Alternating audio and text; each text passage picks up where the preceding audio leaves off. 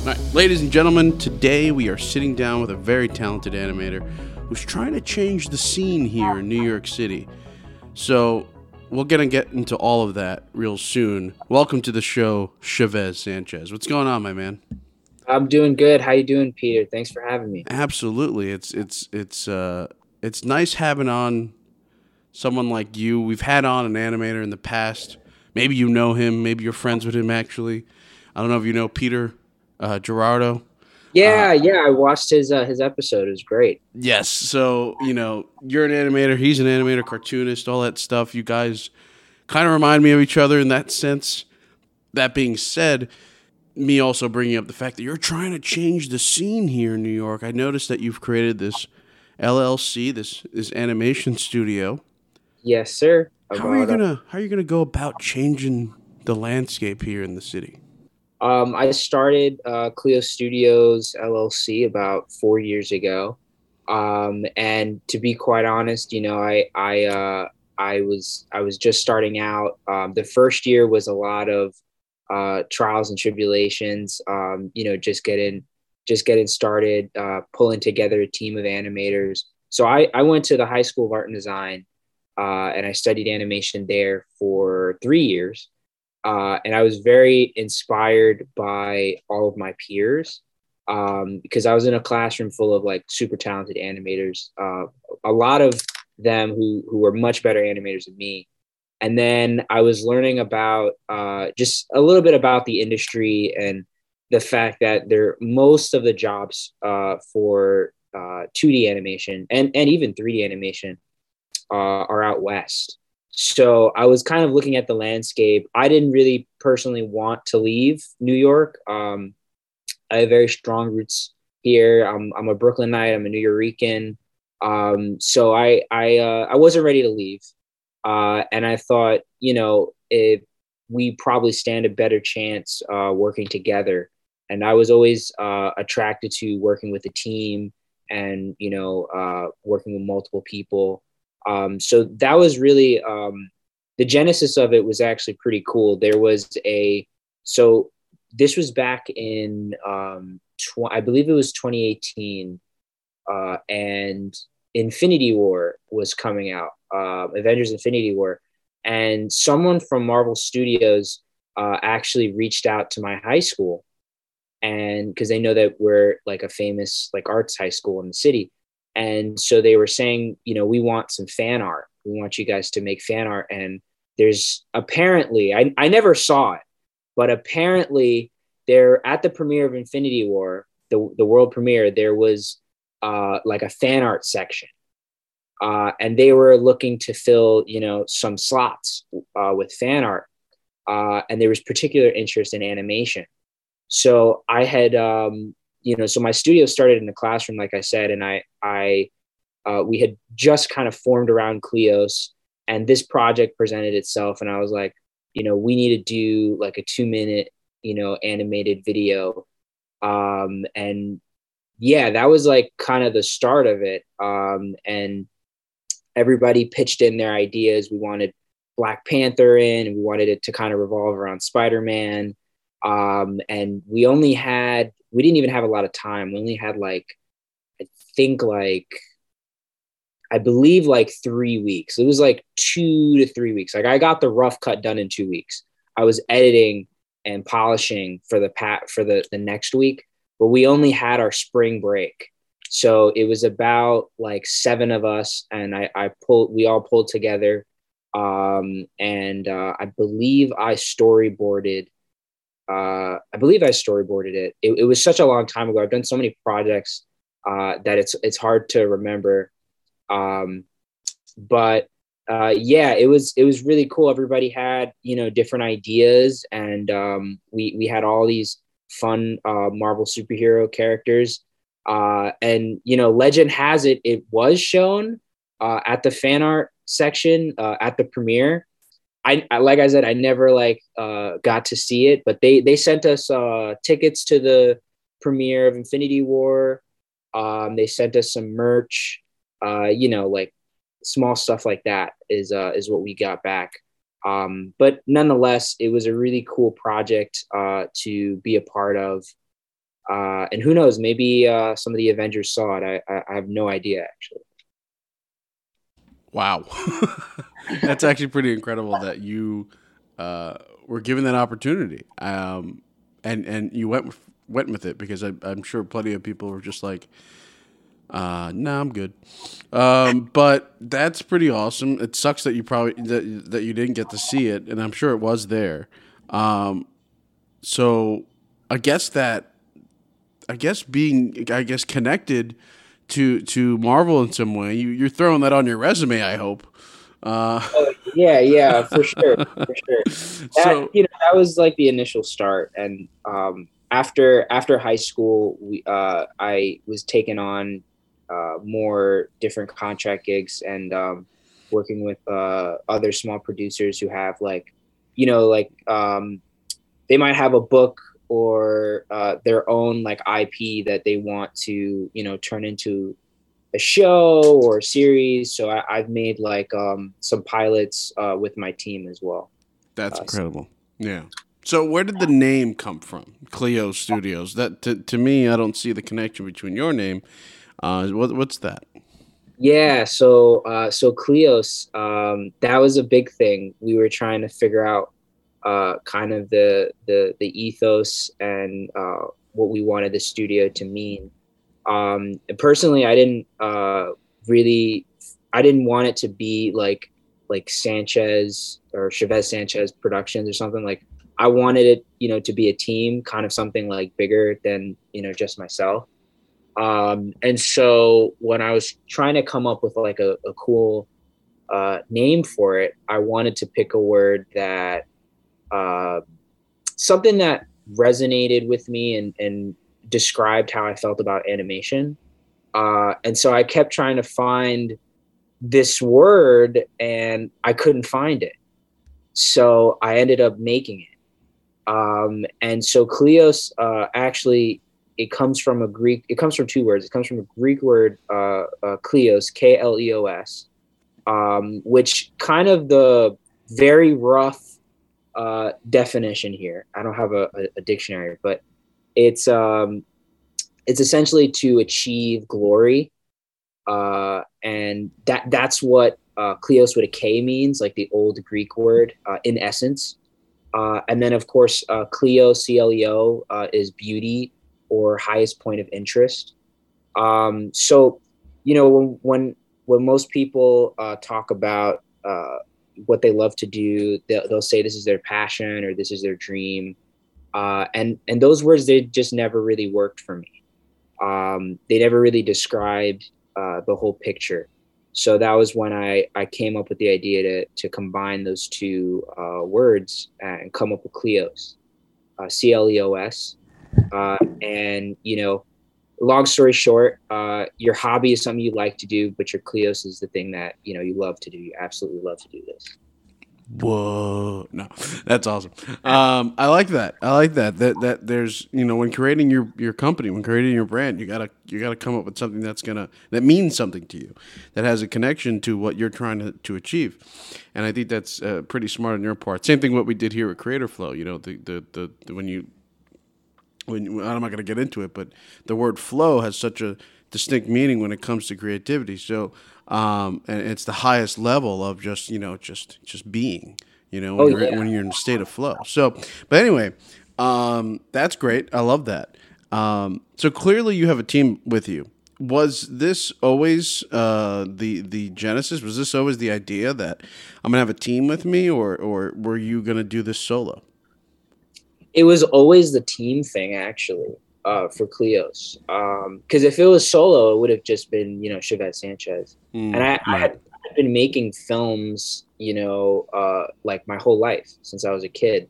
And it was called Sanchez Films, when I was a kid. Of course, It wasn't an LLC, but, I'd put a little credit, and that was what I would go under. But with that, even just that first product that I mentioned, I could not have done that by myself. It would not have happened if I didn't have a team of very talented animators with me.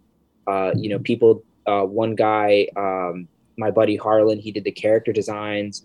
My friend Tiana, she was a fantastic character animator, way better than I was. She did some of the best scenes in the animation. And like I said, we only had like 2 weeks, so I literally wouldn't have been able to do it, by myself.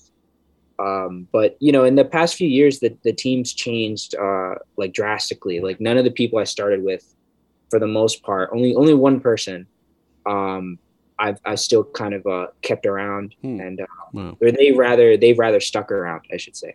Wow, that's interesting that it's been able to thrive and grow despite the changes. That's I guess a testament to what you're trying to do there.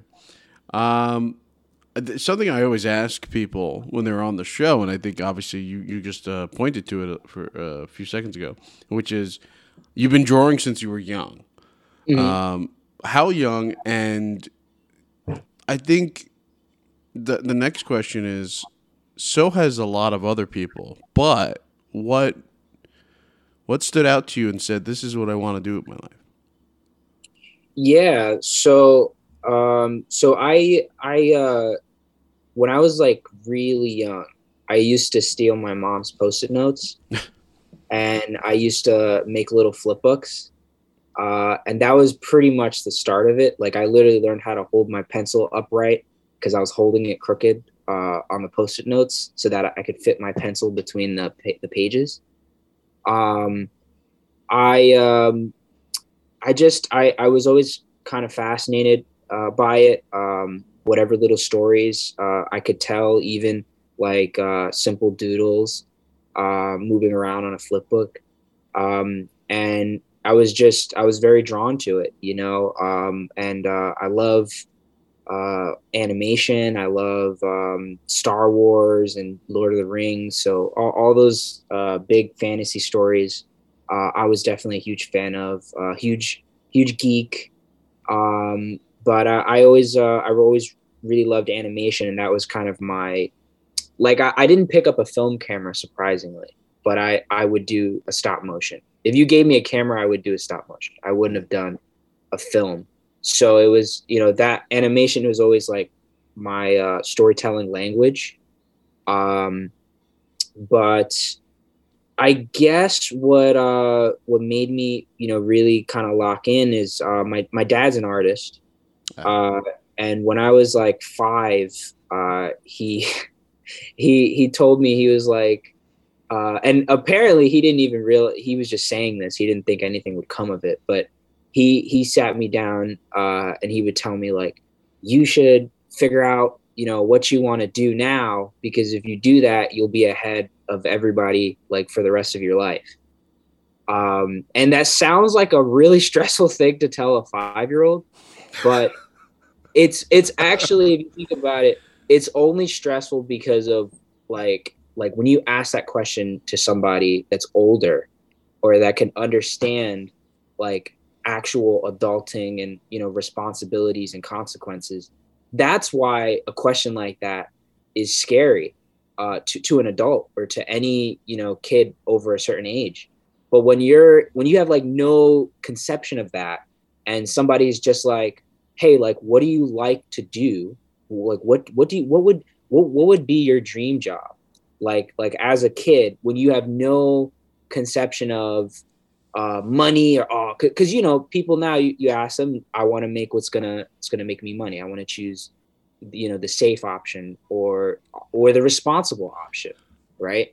But as a kid, I had no, you wouldn't have any reason to actually be stressed at that question. So I had already been doing it, so it was just like, okay, I want to do this. I want to do this. And for a while I thought it was, comic books. But I think the other thing is just in doing, you kind of, everything reveals itself, like, I went on and I did a lot of stuff with comics. When I was 12, I sold comics at MoCCA Fest, which just passed here in April, and then I also did the New York Comic Con, the big one, when I was like, I think I was 12 or 13. But besides, like, that was like kind of the height of me making comics, and I only made one and had it printed. I made several, but they weren't like professional copies the way that I had them at the Comic Cons. But you know, I noticed that I wouldn't finish my comics when I was a kid. But what I would finish is like a 20-minute stop motion with my toys, which took way longer and like way more patience and dedication to finish something like that, as opposed to like, you know, a 12-page comic. So, you know, I thought for a little bit, I thought that I wanted to do comics, even though I was still animating and was super into it. I thought that it was comics for a little bit, but my actions were clearly pointing in a different way when I was choosing to do the harder, you know, comics are difficult, but when what I was doing wasn't really, it was like Captain Underpants type stuff. So it was, you know, the fact that I would want to do a much harder art form and medium. I think it just, you know, it kind of spoke for itself. That's nice, because there are so many avenues you clearly could have taken, but who's to say you can't go back to those? You know, I think that it's something I also bring up a lot is never stick to one thing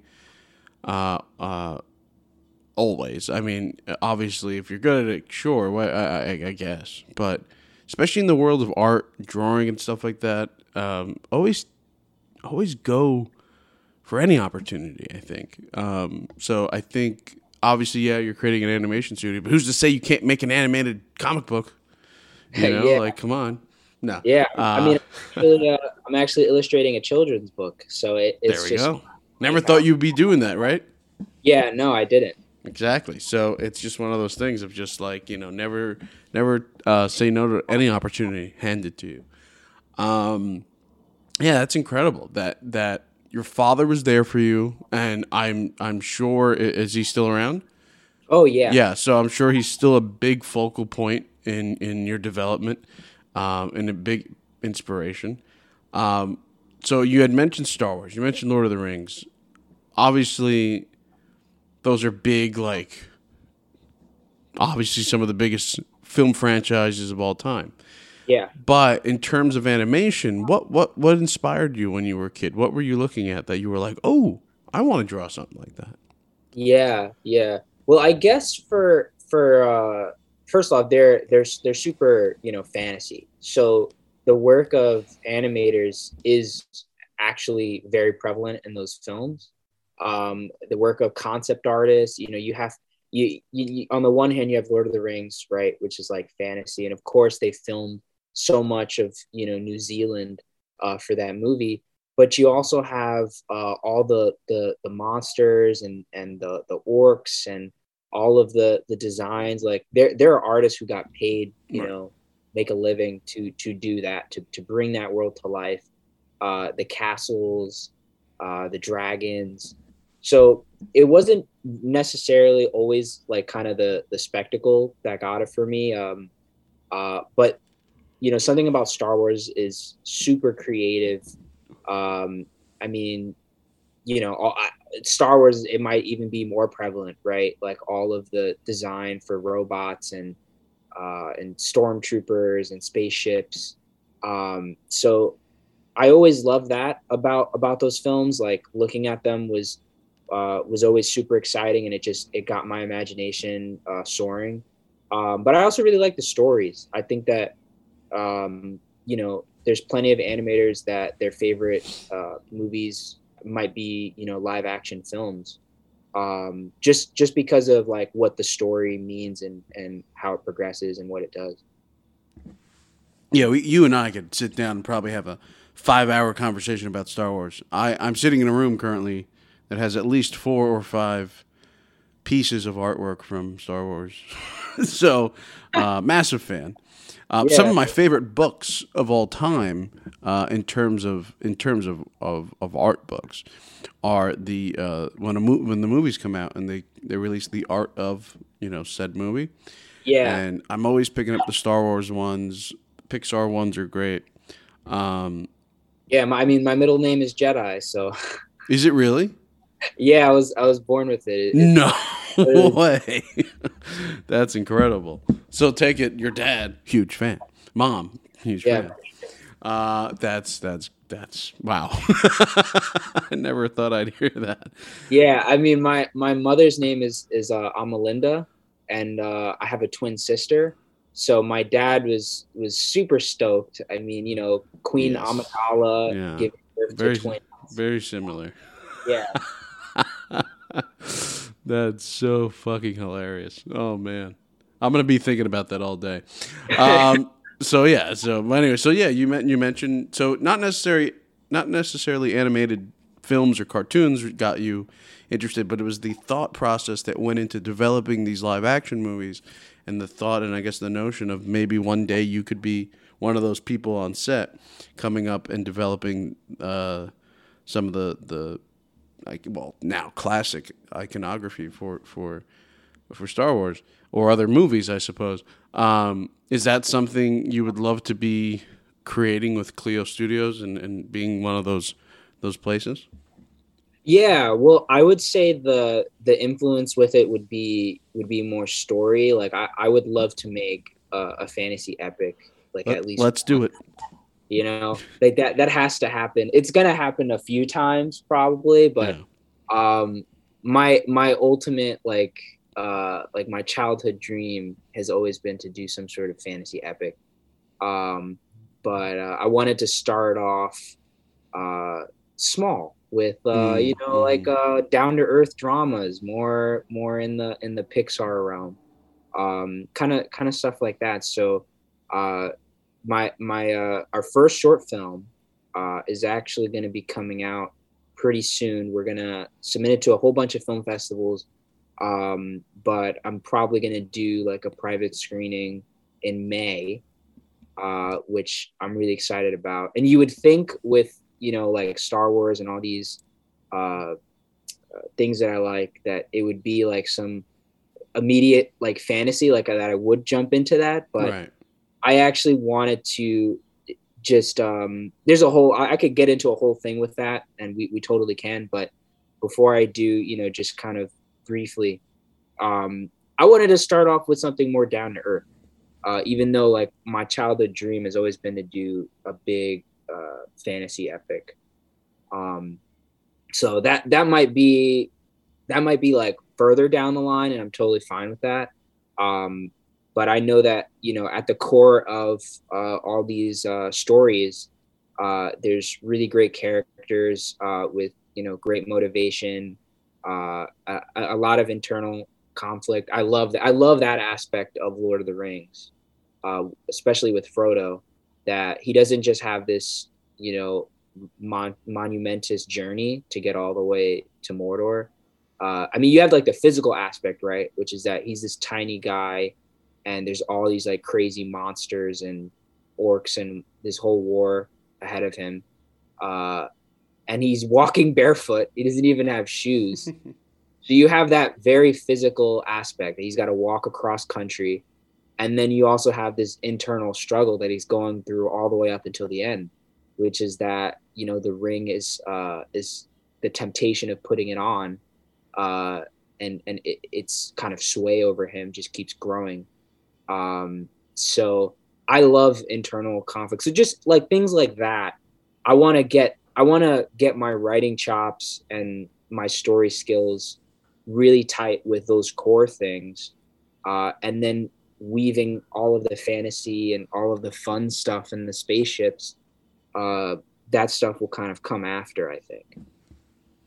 That's genius. I think that's essential too in developing these stories. There's too many things that are out there that don't have this. Well, you said it right. I guess core. You can't really. Every story has to be dwindled down to the basics. Beginning, middle, end, what's going on? What's the journey that this said character is going to go on? Yeah. And if you can't find that, if you don't have that, even if, and sadly, for some cases, there's a lot of things that are produced, that are seen on YouTube or even big movies, that I don't think they sat down and said, you know what is the real crux of this story? Where is my character going from beginning to end?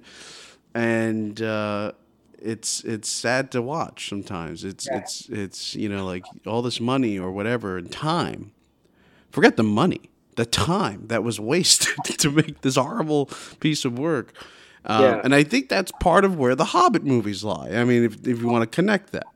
There's no real sense of what is going on other than let's stretch this out as much as we can to make a bunch of money.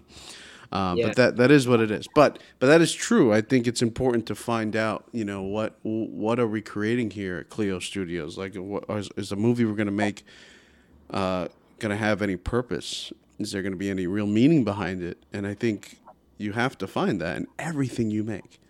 I think it's absolutely. Yeah, that's always kind of, you know, at the core of it. You know, and what's been really interesting, because now we're really talking about story and writing, right? We're not even talking about animation. And like I said, animation's like my storytelling language. Yeah. So I recently have realized that I thought my Kleos was strictly animating, being an animator.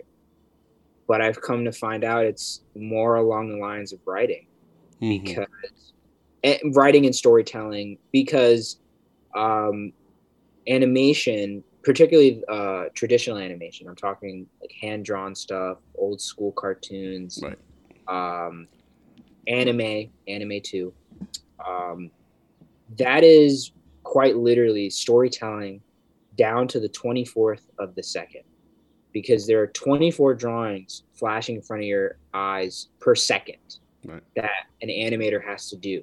So when you're doing that, of course you're always focusing on the character and their feelings and how they're shifting through emotions through drawings, but it's like you're at the end of the hill, or you're like at the bottom of a mountain rather. And then the writer is like at the top, because you can see the whole thing kind of zooming out at the big picture. Whereas an animator, you're very much in literally the 24th of the second. So it's that was something that I noticed working on this recent picture that I've been doing, that, you know, I wasn't thinking as much about the story because I was focusing on every small individual part as an animator. And so, you know, I'm kind of, it's very interesting because I've worked my whole life on my animation skills, which they're not going anywhere. They're all obviously going to be in use in future projects and stuff. But I'm like at the top of, I'm not at the top of the hill, but my skills have significantly grown with animation through practice, through teachers, through seeking out teachers and seeking out to learn more, which I'd love to get kind of more into that, because I didn't go to college. After high school, I went right into the industry. But what I'm trying to say is I've built my skills up with animation for so long, only to realize I have to do the same thing, you know, with writing, and I have to write a lot. You know, like when I first started drawing, I wasn't very good, and you know, that's kind of what I'm doing now with writing. Even though I think I'm pretty good. I think I have good instincts. I think that, yeah, I know that I have good instincts, and that the stories I'm making have purpose and that they mean something. And but it's a totally different language, writing, and it's a different, you know, journey. So that's something that I've been noticing is, you know, that's a whole different, it's like a whole different world. But I've been so kind of close in orbit to it for my whole life. So it's very interesting. Listen, some of the best filmmakers understand, let's say directors specifically, understand how other aspects of their team works. You can't just be a director and expect that's all you need to know. You need to know the ins and outs of other aspects of your work. You need to know how the writers think, how the cameraman's thinking, all this stuff. You have to figure all that out. And if you don't understand the crux of the other people, the jobs, then it's going to be an abject failure. And it's important that you as an animation studio understand, look at Pixar. For so many people, it's one of the youngest studios, one of the most obviously eventually bought by Disney and connected with Disney since the beginning, achieved studios. They accomplished so much in such a short amount of time. What, 26 years they've only been around or like that. And obviously the reason is all the money that was flowed into them. But money doesn't always buy greatness. Obviously Steve Jobs, Lucas. But my point to that is they've changed the game to the point where when you watch a Pixar movie, you kind of forget it's animated. You kind of think it was developed in live action. And a lot of the films are developed in live action, and they go from there and they figure out. So, again, it's important you understand the language of movie making before you start making anything. Even they say that story is king. Yeah. That's their biggest thing because, at the end of the day, you can have fantastic animation. It can be really good animation, but if the story isn't there, it's kind of a waste of everybody's time, right? If the animators are going to do that and they're going to put all their heart and soul into it, you better hope it's a good story, Its story's huge. Look at Turning Red. Look at Inside Out. Look at Toy Story. Just name it. They've done an incredible job. And the only reason I'm picking on Pixar is because that's just what came into my head. But there's constant studios that are coming up and studios that are like Ghibli and all that stuff. And you name it. I can't even think of a lot of them. But there's so many out there that are just they get it. Stories first. They can reinvent you can't really reinvent the wheel. So stories key. But I was just going to say, I like thinking about it, like an orchestra. Yes. So for a while I was playing every instrument. When I was a kid, I was doing everything, right? Wasn't doing it very well, but I was doing everything. And then Kleos was the first, there was a few, times, cause I was in that art school. So naturally I would be kind of put in leadership positions for different projects and stuff, but that Marvel video was the first time that I was really working with other people on a project, and we have a deadline and we have to get it done at a certain time and stuff, and that was when I started realizing film is a collaborative medium, and that you have a whole orchestra of people that all play their instruments differently, and they all have different specialties and do different things, and understanding the writer is essentially the composer, the director is essentially the conductor, and then all of the other instruments, that's the studio, that's all the artists, the animators, the background painters, the riggers, the in-betweeners, the cleanup artists, that's what that is, and kind of understanding the difference between that, because particularly with this last picture that I was working on, there's plenty of times where I'll ask, and I love them, and I need to surround myself with people that that give feedback, that won't just be, yes people. They're never yes people. I wish they were, they're never yes people. They're always, okay, this is good, but let's change this, or what's up with this color, or, they're always giving animator notes, and we all want that, because we all want, the best product. So I wouldn't have it any other way. But sometimes when it comes down, to showing them a script, they don't give me like what I'm looking for in terms of feedback. They go right into like, how is that gonna look? And I'm like, we don't need to know how it's gonna look. Like, do you get the story? Do you like, yeah. does this follow? So that's, you know, that was something that, you know, that's when I really started realizing it's like a totally different language that I'm asking them to speak. I can get feedback on an animation, on some rough animation that I did, and they'll be able to give me feedback that's great. But on a script, I can't ask the animators all the time. I'll still ask them, but I always know like they're not going to give me, you know, what I'm looking for, because it's just a different language, you know? Sure. Yeah. Totally different instrument. Well, I'm your perfect not yes man, so send it my way. So that's a good point though. That's a good point. They're not in that world. That's not their thing. But it goes back to what we were just talking about. Get involved in everything. And I mean, they seem to be, you know, pretty fine with what they're doing, but I think it's important that everyone develops their tool set, and you don't have to be a whiz at it all. You just have to have a knowledge of it and have an understanding. And then that'll, and I don't know your animators. I'm not calling them out. I'm just saying it will give them a better understanding. And I bet they'll see that their work will be better for it. And I think that's key. I think that's pretty big. There's a lot of things that, there's a lot of books out there that you could read about just anything. Pick up a book, read it, check it out, and you'll be blown away by the next time you put pen to paper or Wacom stick to screen, yeah, to tablet, it'll change maybe how you view what you're about to do. I think it's, yeah. I mean, they're definitely excellent, of course, for critique, and they totally understand storytelling.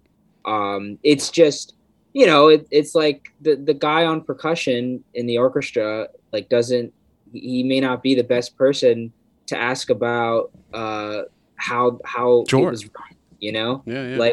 Like they're not gonna give the best advice on dialogue, for example, you know. Sometimes they do though. Sometimes they're like, yeah, this doesn't sound natural, Chavez. Well, that's always big, you know, making the story sound natural.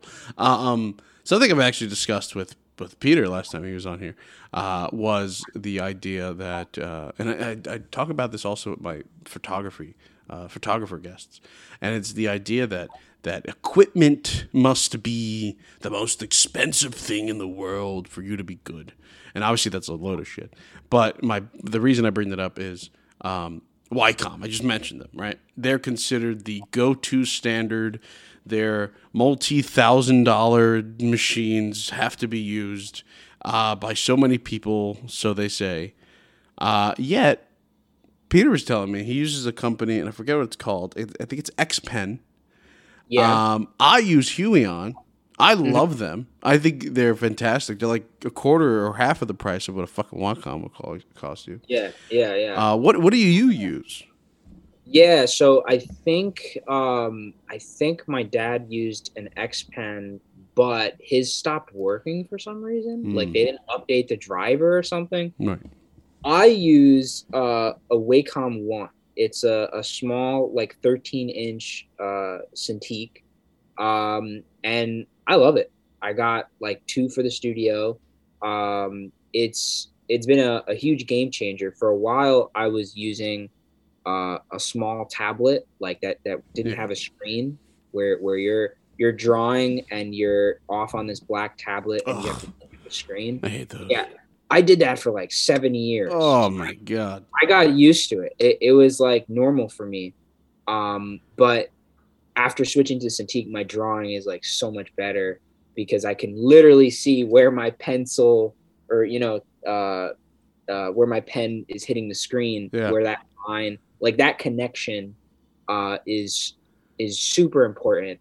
But now the Wacom One is great. How big is that Wacom One? It's like 13 inches. So, and it's not that expensive either. I think it's like $400. Yeah.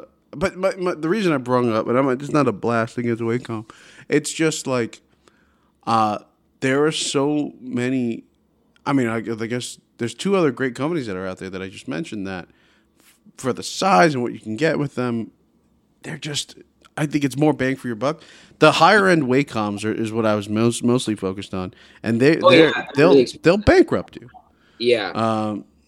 Like there's like an $8,000 one for no reason. Like, but I get it. Like I get it. It's not for, you know, the smaller person. It's for like the big, you know, industry leading people that can afford it. But yeah, find a good one for those that are listening and work from there. Pen and paper, there's nothing wrong with that. You know, like you just scan your photos onto the computer and trace over. That's what I used to do, and I still do, because I have a lot of pencil work that I'm trying to make digital, and the only way is by tracing over it with a mouse. No, I have the tablet. But for some people, that's what they need to do. Or they get a really cheap, like the black screen thing you were saying. Yeah, well, that. So I was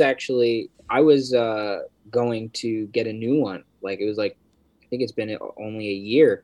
I was gonna go get a new like regular tablet. They're like $100.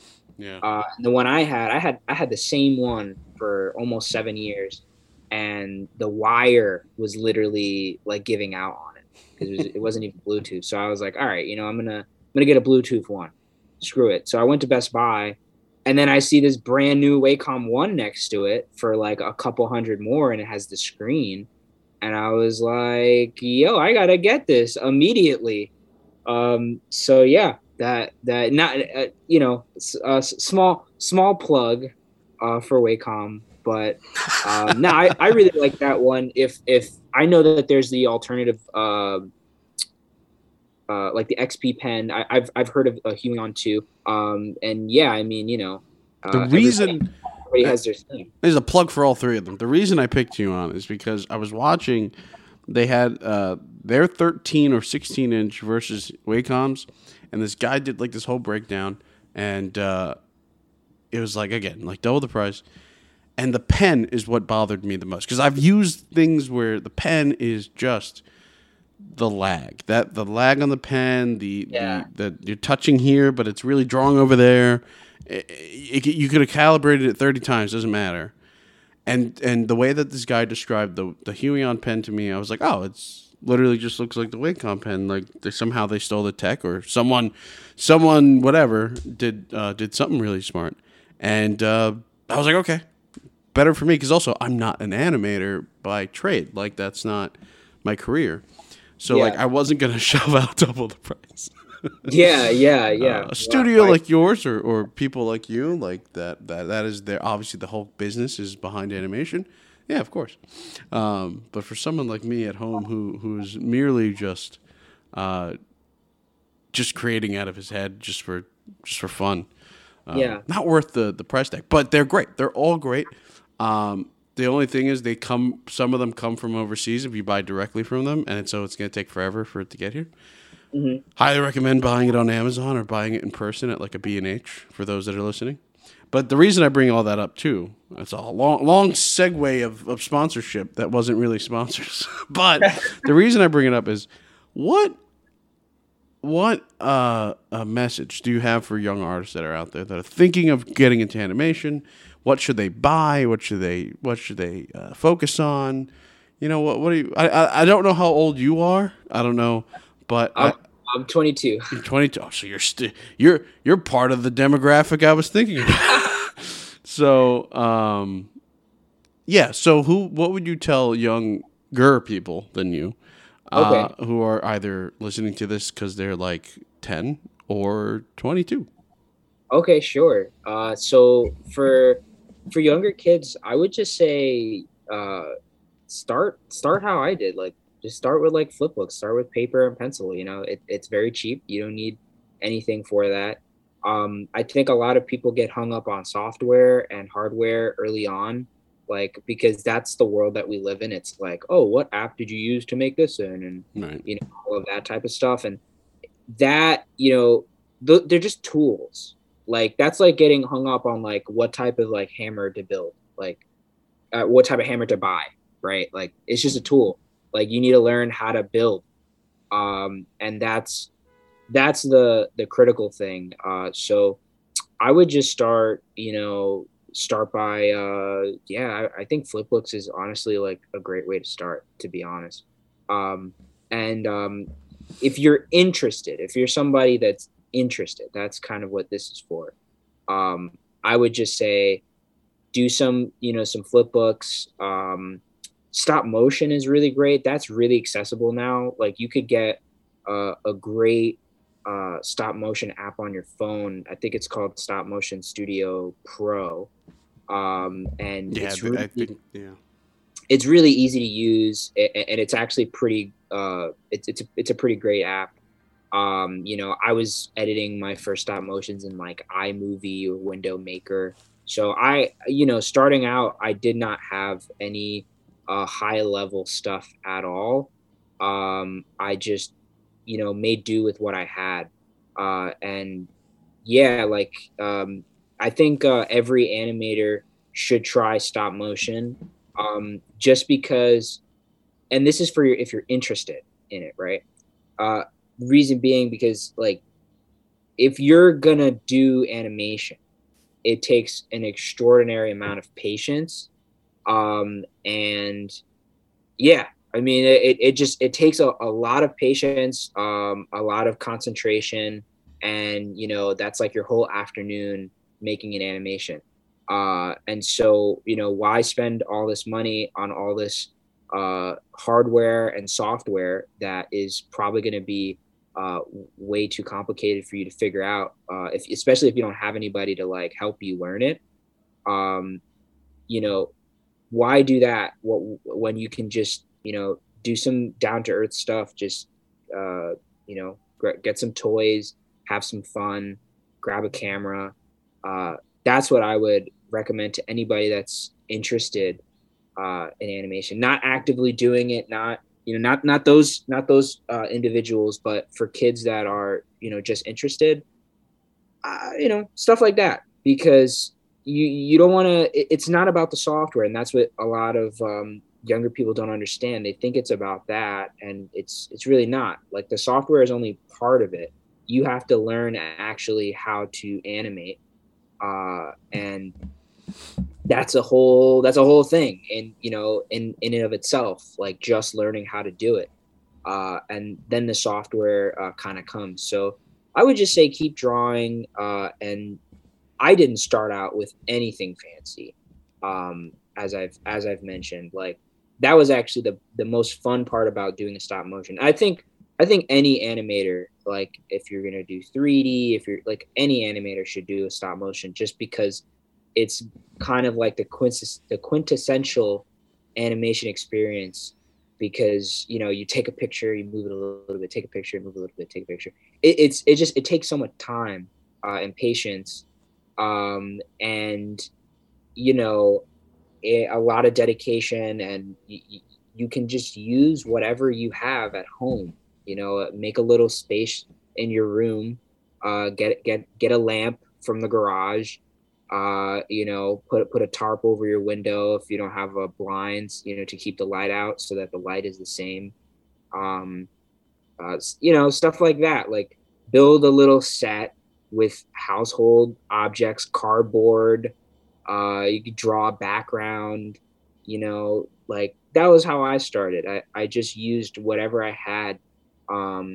You'll find an early problem is going to be, how do I keep the camera from being shaky? And you have to have a really secure camera setup.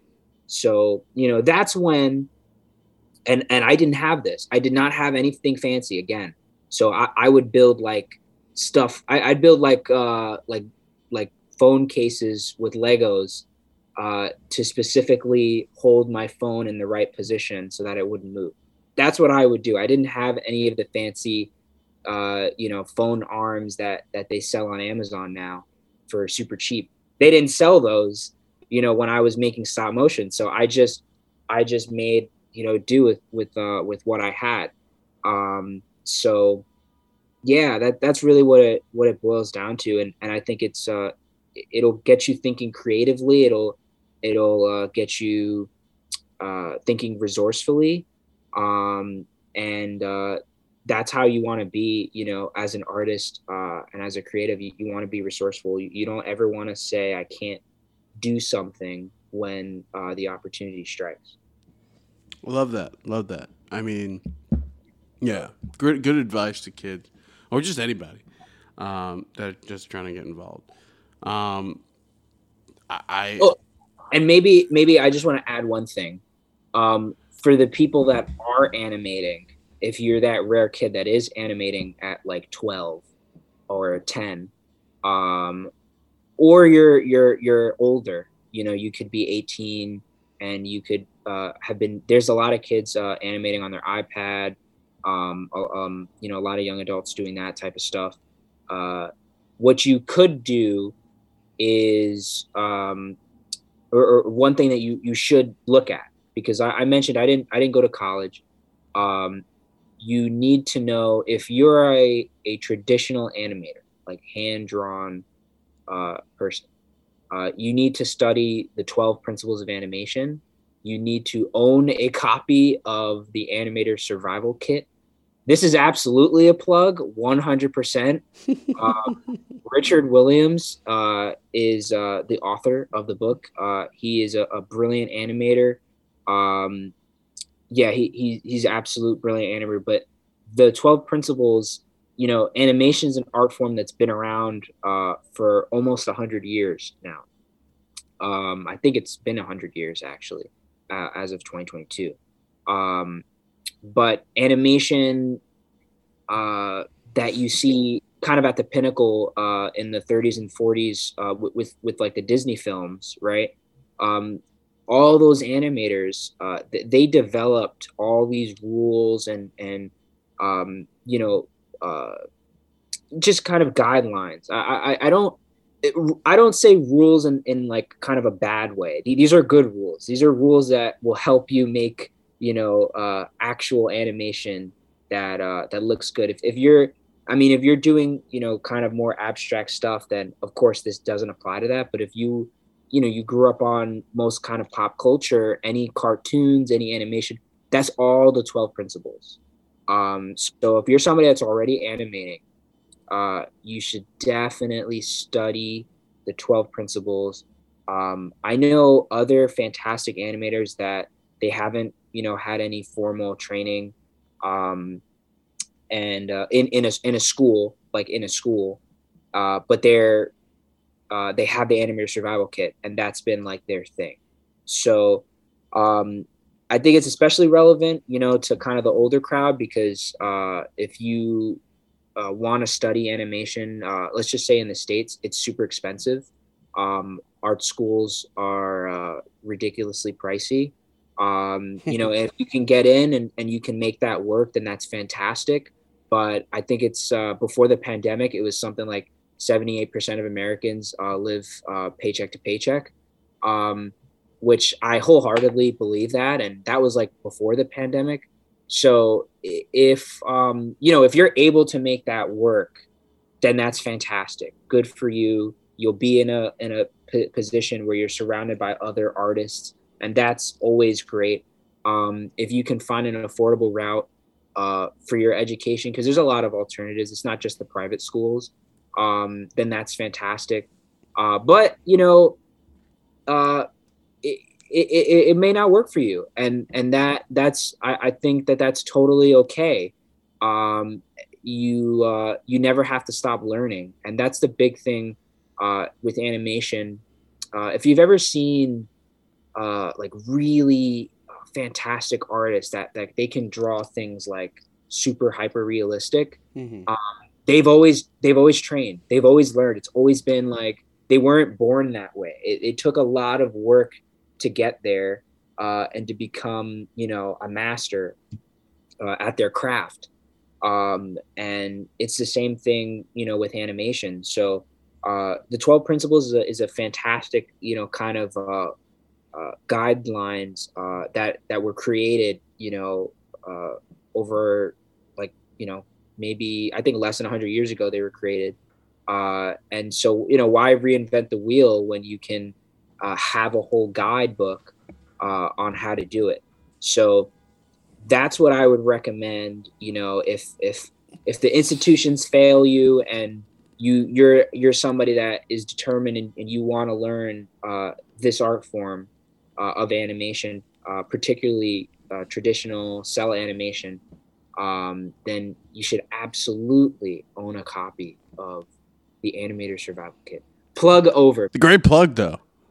Yeah, great points. Yeah. I gotta get it down. Maybe they'll become a sponsor with this show. But yeah. No, everything you said is right on, spot on. Yeah, man. Well said. I love it. So we're gonna wrap up this episode now. A lot more things I want to ask you, but we've kind of hit our 1 hour mark. Where can we find you on social media or wherever to watch your stuff and connect with you? Yeah. So our social media is Kleos Studios, CLEOS Studios. That's also, if you add a .com, that's our website. So the trailer for our new film is up. It's called, I haven't even mentioned it, it's called Train of Thought. And I know we're about to wrap up, but I just wanted to, kind of quickly share a bit about it. We've been working on it for 4 years. It's not really a short film. It's kind of long. It's like 18 minutes. And it's to the point of kind of a down-to-earth drama. It's about a young person on their way, really at a crossroads, like kind of speak to the 18-year-old.